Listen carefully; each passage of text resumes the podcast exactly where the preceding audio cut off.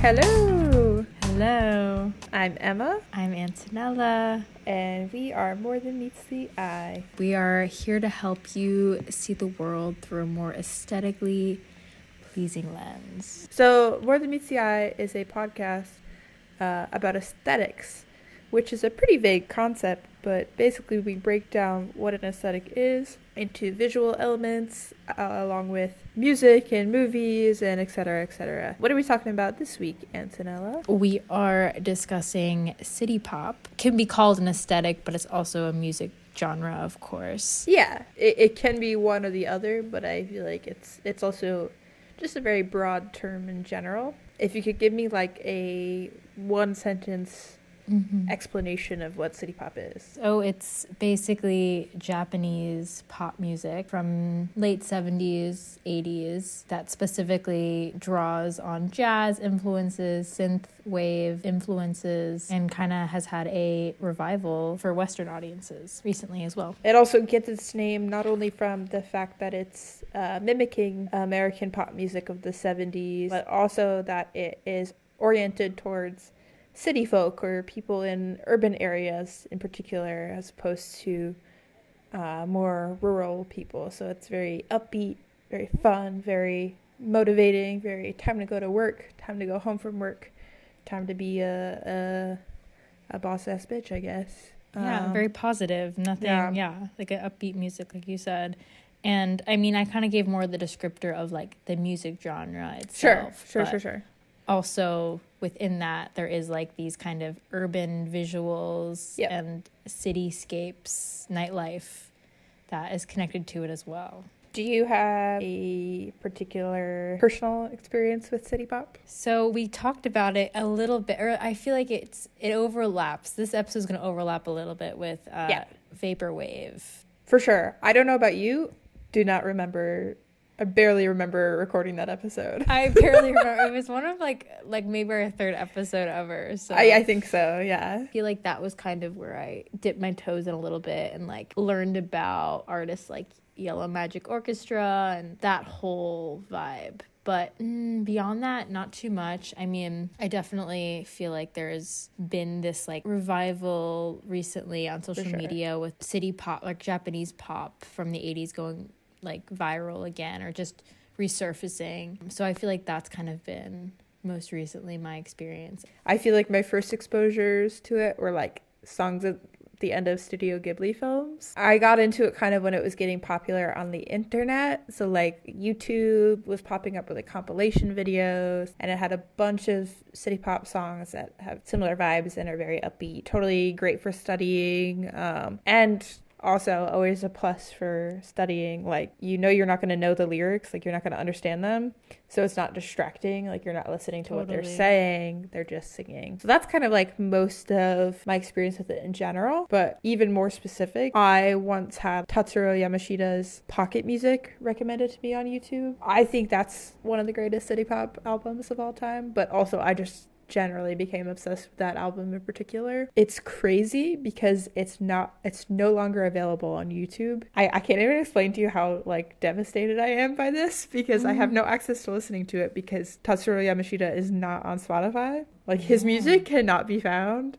Um and this album is so incredible. So that's kind of my personal experience. Yeah, no, it's it's interesting because like it's a niche. It's kind of a niche thing, but as it's become more popular, you're kind of noticing like how hard it is to really find all the music. Like I think the famous Plastic Love was only just put on Spotify like Right. last year or something.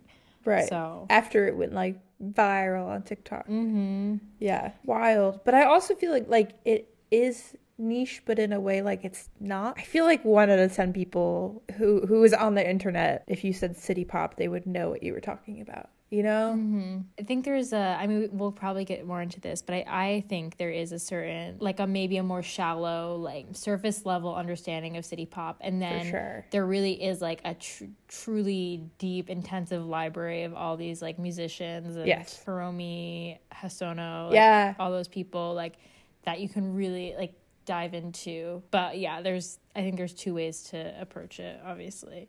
No, Um, completely agree with you. Yeah. But yeah, let's get into the nitty gritty, as we call it. Yeah. Basic like visuals and stuff. Um, Yeah, I mean, for me, like very rich color palette. So like never muted, always bright, always loud. Basically all colors of the rainbow. like shining, glim- glimmering Yeah. cityscapes, all of that. City it's lights. to feel very fan- like fantastical, kind of unreal. like the best night ever, but like always, or like the best day ever. Yeah, And yeah, I mean, a part of the whole, I think, revival has to do with nostalgia too. So there is this, again, like kind of like vintage visual associated with it too, like old technology, like cassette players, Sony Walkman, which Yeah. also coincided with when it was created in the 80s and stuff. So Casios, record players, vintage phones, especially also like so like a SNES, like a Super Nintendo. Uh, I don't know what the ES stands for in SNES, but a Super NES. So like Nintendo video games, like the very original video game machines, the big box televisions, like all the tech that was huge in like the 80s. Weirdly, like very specific imagery for this aesthetic. it's, it's kind of just like this like snapshot of that period of time like but it all has this like kind of glossy sheen over Yeah. it this very dreamy world that's like this like retro futurist futurism it's the future of that time like you're envisioning the future if you were in the 80s basically I didn't realize this at the time, but I also put like cocktails as like an imagery that I would think Like of. which- yeah, which I now realize is just nightlife, but super fruity cocktails with like the straws in them and stuff, or the the umbrellas in them. You know? fashion wise like it kind of Yeah. is just you know your your 1980s get up loose clothing and pops of color the very early 80s because not that 70s influence the 80s look that was as far away from the 70s as possible yeah That verging on 90s Yeah. yeah So, getting into kind of like the history of it, I mean, what's interesting about this is that it definitely has a time when it like started because it had this huge resurgence. It hasn't really ended. It's still a very like ongoing contemporary aesthetic, but I think you said earlier like kind of emerged in like the 70s, peaked popularity in the 80s. By the 90s, it was kind of like uh, an old fad. Didn't really get really recognized until like the 2010s. yeah that's that's kind of the timeline and has to do with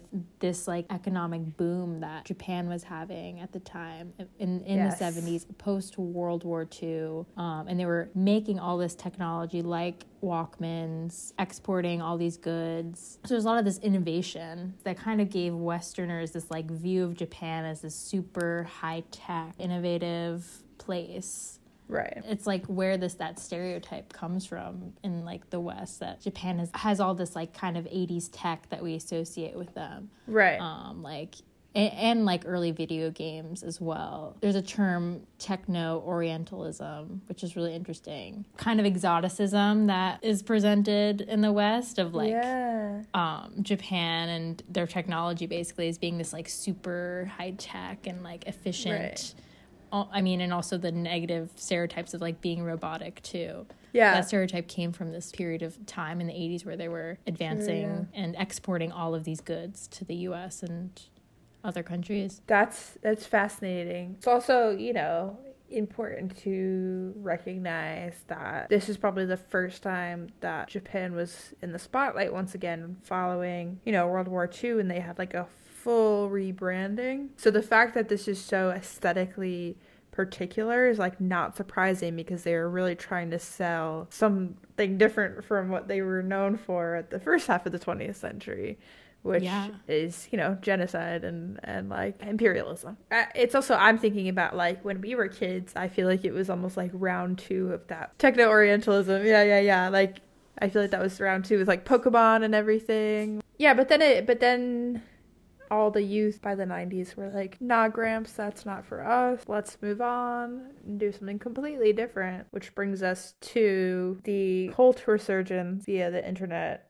into the widespread popularity of the 2010s of city pop. Yeah, and that's like super based in YouTube and TikTok. There's this really good article from Pitchfork that talks about this revival that we're having, and it's called The Endless Life Cycle of Japanese City Pop um, by Kat Zhang. And it talks about how the YouTube algorithm and recommendations really boosted this whole genre and has also just presented this kind of more shallow Western interpretation mm. of what city pop is. So basically, like city pop, the name itself is not known to the average Japanese person. Right.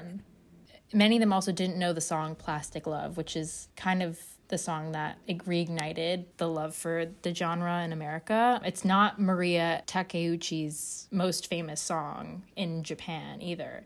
So it's really interesting because for them it's it, it, was just 80s pop music that they're like, "Oh, Americans are obsessed with this music." Okay, that's kind of random. Like, but what's so funny is that city pop itself is just an, a reinterpretation of Western music, Western funk music. So it's this kind of like feedback loop of Japan taking influence from you know, American, black American funk and jazz, bringing it over there, and then it being reinterpreted again by American artists like uh, Harry Styles said his Harry's house was inspired by Hosono House. By uh, Haruomi Hosono is like a one of the pioneers of Japanese pop music. So it's just been recontextualized and kind of exoticized too, Right. like in this interesting way. Yeah. No, I mean that's fascinating. Full send retweet on everything you just said. Yeah, it feels it's funny how much of an American thing it is to like city pop. I also feel like it definitely like it I feel like it reaches everybody in America, but like most often the people that I see who are like posting about it or who like use it in their content on like TikTok or whatever they tend to be like first gen kids who like have this kind of like diaspora identity and i feel like in a way like it having that like taken from western brought to japan brought back that kind of like multi-level cultural experience to it that it makes sense that a lot of people would connect to that who have kind of multiple cultural influences going on because there's like the unre- unrealness, Yeah. otherworldliness about it all, where it's like it's not necessarily Japan. It's not any place that you've really seen. I mean, obviously, it's like very Japanese influenced, all the visuals and stuff. But it, it feels it feels like abroad. It feels somewhere far away, Right. Um, but you don't know exactly where. Right. Um, it's like a fantasy world, basically, and also like this super imposition of um, like the the past and the present Yeah. and this nostalgia, basically. yeah yeah yeah Escapism is definitely a part of it too, and also being found on the internet where it's like. You know, Yes. a lot of people like es- escape on the internet and they find these really little niche worlds and stuff. I think part of why it went so viral. It felt like this thing that was missed by history, and it was like, but the internet found it and saved it, and it like yeah. did, you know, which is is special and shows kind of like how, in many ways, because the internet gets a lot of shit for a reason, but in there are like its saving graces are like really wonderful, and also I wanted to say like, for so many of us, like escaping onto the internet is the norm, like doom scrolling is like a commonplace word. Um but also like i know so many people who's like i even spend like half an hour on tiktok a day but just get out of like whatever's going on around me and like that's okay and that's cool and like whatever. And that's so normal for everybody now that also like coming across something like city pop on the internet on tiktok it's going to be a more universal experience because we're all doing this thing all the time and like Mhm.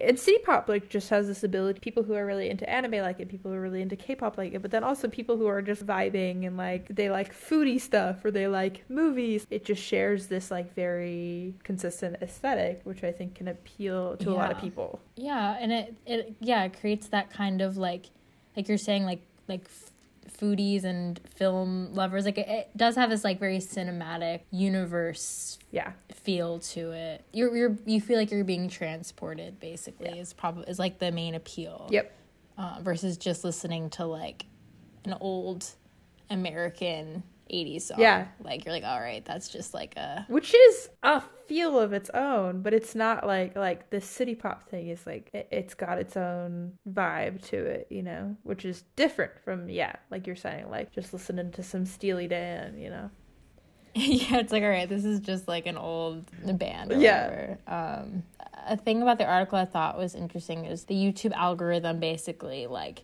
conflates lo-fi beats, City pop, and anything Japanese. It kind of just like mushes it all together into just this like Japan pop culture. That's it. Yeah. Unfortunately, it kind of you know loses the nuance of these actually really interesting bands and artists that like, pioneered synthwave music and electronic music, like you know Yellow Magic Orchestra and tatsuro yamashita um we basically talked about all the iconic figures i wanted to talk about uh to do with city pop which is Maria Takeuchi, who was married to Tatsuro Yamashita, which is a fun fact. And they were basically, you know, the godparents of City Pop. And then, of course, Mhm. Haruomi Hosono, who I actually probably know his music, but like don't know him via name. But he's up there with like the founding fathers, you know. he he was in like a bunch of bands Yeah. and stuff. And again, like Harry Styles named his album Harry's House after his album, which I'm like, okay. But there's actually a like so many pop artists that have like Oh, yeah. recently sampled him or or not just him but also Tyler the Creator sampled Yeah. Tatsuro Yamashita too. So it's really interesting. Yeah, I feel like we should get into sampling music. Like, like not. Sorry, that sounded weird. Uh, I mean, I've always thought we should make an album, but that's not what I was talking about. I think we should play some examples now. Yeah, totally. Um, I definitely want to play the song that Tyler the Creator sampled, "Fragile" by Tatsuro Yamashita. It was released in 1998, so it is a good decade after, but it It still has that same sentiment. Yeah. Thank you for your love. For the heart. Girl, please don't ever let me be alone again.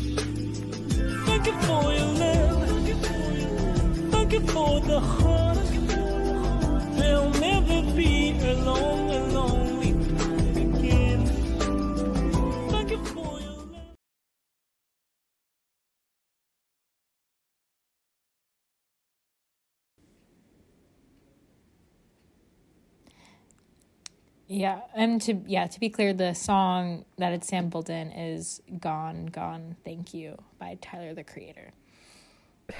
Was not prepared for it to be that Tyler song. The way that just blew my mind was crazy. I wouldn't have guessed that was like a Tatsuro Yamashita song that he sampled. Like that's wild. It's so it's so relevant. Like the sound of it is still so fits so into modern music. And the lyrics? That's crazy though. Okay. I want to do pocket music. So it used to be you can see this because you can see my YouTube, but it used to be this. It was just this photo and like the entire album. And they took it down, but thankfully but thankfully I was able to find like just pocket music. So at least I can listen to this song. But there was another song that I like loved and I don't know if it's available and I'm like stressed about this. And I'm literally about to drop like 30 euro on the album to get it so I can just like listen to it when I want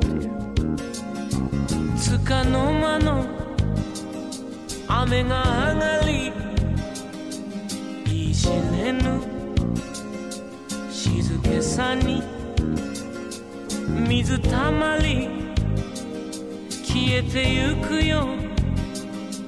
魂が救われるように。小さな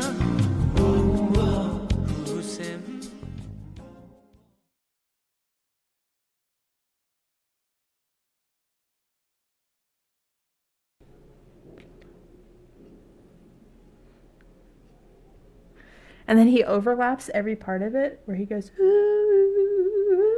and then he does the like I can hear incredible. Like what a piece of music. I'm just, like you can tell I've listened to that song way too many times.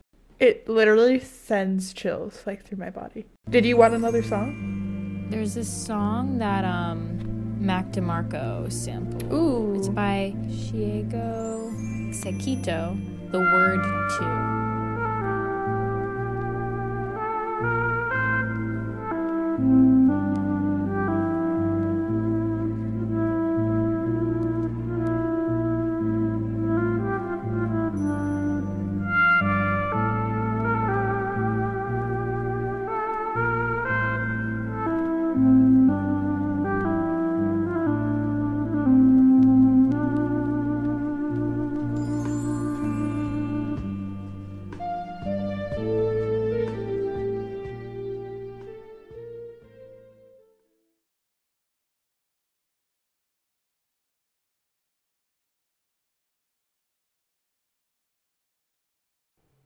I knew it two seconds in, okay? I knew it two Yeah. seconds in. So obviously that song was sampled in Chamber of Reflection by Mac DeMarco. Um, but yeah, just to demonstrate more of the influences. Um, and then I would recommend Tong Poo. I don't feel like playing it. It's great, but by Yellow Magic Orchestra. It's a great song. Mm-hmm. Uh, Yeah, I mean anything by them is Yeah. Just really cool. Like a lot of it, I mean a lot of it has no words. A lot of Right. it is just like instrumental. instrument. Um, but it's also really cool just like contextualize it and think of it as like, oh, this is the real beginnings of um, techno music. Yellow Magic Orchestra is like really they were like the first guys doing like music with computers, which is kind of mind-boggling. So when you hear it, it's cheesy to an effect that it's really fun and, and interesting. But you also have to understand that they were like nobody was doing that. Okay. Yeah, movies. We just saw Perfect Blue together. Both of us for the first time. Um, and I Mhm. definitely think that that falls into the city pop aesthetic. Totally. Yeah. Exactly. Like fully. Yeah. I mean, even when you like type it, like I just typed in city pop on Pinterest to like just get the general vibe, and like it was like perfect blue Yeah. screenshots all over it. Yeah, totally. And that's a 1998 anime by it's 1988, I believe. So it's It's late. it's technically a little bit after. But, Yeah. Um, who's the director? directed by uh, Satoshi Kon. Yeah, but I think what's funny about Perfect Blue is the sentiment of the film itself is kind of the opposite of what like the sentiment of City Pop is. Where the City Pop is like, "Oh, you're magical. You can do anything." And Perfect Blue is kind of like fame will go to your head and destroy you and everybody you love. And it's like, but somehow aesthetically, it's like totally City Pop. Yeah, no, the visuals like don't always match. Right. Yeah, the dark, the darkness of that movie. Um, and just even her bedroom is so Yeah. like she has like the old computer and it like looks like those um, YouTube compilations of like those lo-fi beats YouTube compilation covers where they just have like an anime girl sitting in Yeah. her bedroom. But this was like the first, obviously, like um, all of those lo-fi beats things are obviously pulling from that. Uh, one movie I did want to mention that I saw um, at the Asian Film Festival like Oh yeah. a month ago, uh, Tokyo Pop. Oh, yes, you told me about this. Yes, yes, yes. Yes, that one came out in 1983, I think, but um, it actually stars Carol Burnett's daughter. Right. But she goes to Tokyo and tries to like make it in music there, and basically, yeah, the story follows her and like this little like Japanese band, and she meets a guy there who's also Japanese. She kind of realizes that her 15 minutes of fame is just based on her being this like exotic foreigner Right. and they have and like she's just going around singing a cover of famous 80s american song Right. but all like the japanese people are like oh my god like this is so amazing um she basically realizes that it's just tokyo pop and not real music Right. the main male lead in the movie is obsessed with american music and he wants to be like elvis presley and all these like American bands. And then eventually the at the end of the movie he comes to like really appreciate like Japanese music and he starts to write his own songs in Japanese and not just try to copy uh, American English and stuff like that. Right. That movie kind of encapsulates that Yeah. like American Western obsession. Yeah. She's like the Um, spitting image of. Carol Burnett. That's kind of wild. And she sounds like her too. It's it's crazy. Okay. Interesting. No, I really want to Um, see this. Ever since you saw it, I've like It's really it's see it. cute. It's it's so cute. Yeah. Yeah. it's it's funny because it's all these like Japanese bands like trying to emulate the American sound, and then you know this American woman's like also fascinated by Japanese culture too. So Right. there's this like two way street of both stereotyping each other basically. Yeah. Um, I wanted to shout out Isao Takahata's Only Yesterday, which is a Studio Ghibli film from 1991, um, which totally just has the aesthetic of the city pop look. Plus, it's actually the reverse. It's about a, a city girl going to the countryside, becoming just like falling in love with the city. I mean, the country. Uh, even though she's like always been a city person and whatever, it's a really sweet story. I haven't seen that one. Oh, Oh, my god. it's so like feel good and, and it just makes me happy. Not like most Studio Ghibli films which make you question your existence. Um, yeah, it's it's very light and fluffy, which I like. But yeah, okay, let's hop into the personal conclusions on City Pop. mm-hmm. I'll start. So this just made me want to start listening to City Pop again. I s- like to me, it's just like easy listening, and I feel like I could genuinely just listen to it all the time. I don't think I'd ever get sick of it, but like, I, I mean, I get sick of anything. So, but but it's like one of those things where it's also like ha- like you were saying, like the way YouTube kind of mishmashes it all together. I feel like I never really get this. I get songs repeated, but I also get some variation in there, so it's like not a big deal, you know. Totally. Yeah, there's just so much like to deep dive Yeah. on, like more artists and stuff. Internet really allows you to find that because obviously so much of this is like was previously not available Right. to Western audiences. Like you just couldn't find it, but it's becoming more accessible, which is cool. Yeah, and most people on YouTube who do these things, like they have linked the names of the artists and the songs in in like the bio, which I think is great because they're just trying to help you like find the song you like, which which I appreciate. Yeah, Or they put it put like it in the the, video. yeah. Yeah, yeah, yeah, which I love. Where do you see this like going, City Pop going? it's just going to open up more listeners to the genre and i feel like yeah more people are just going down the rabbit hole of this genre as well yeah i see it sticking around i also yeah i just see similar things happening to other niches like that Oh. also other like specifically asian cultural Or just cross-cultural non-white, basically. Yeah. yeah just i guess people op- in general maybe opening up to more discovering more Yeah. foreign music. What do you think is is gonna stick about it? Um, so I think it's not as popular as it was like during the pandemic. So like I think that it will remain at like the same level of popularity generally over like the next forever maybe. Um, but I agree with you actually. That's good like insight that like maybe the internet can like kind of dig up some other forgotten genres that have a lot of gems for us to like rediscover. I don't know. Yeah, people I feel like are really trying to find the most niche Yeah. thing possible. Yeah. Which in some ways is is like get over yourself in some ways is like oh like like that's great to like break something to light that wasn't in the spotlight before. totally. All right. Yeah. That's going to do it for us today. So thank you so much for listening. Um thank you to Sorry, it's been a minute. Yeah, yeah, yeah, yeah. oh yeah, sorry. I like moved to France, so that was kind of a lot and I needed a break from existing. Um, so thanks for your So patience. not only not only is this like remote now, but it's also like cross continental, transatlantic, baby.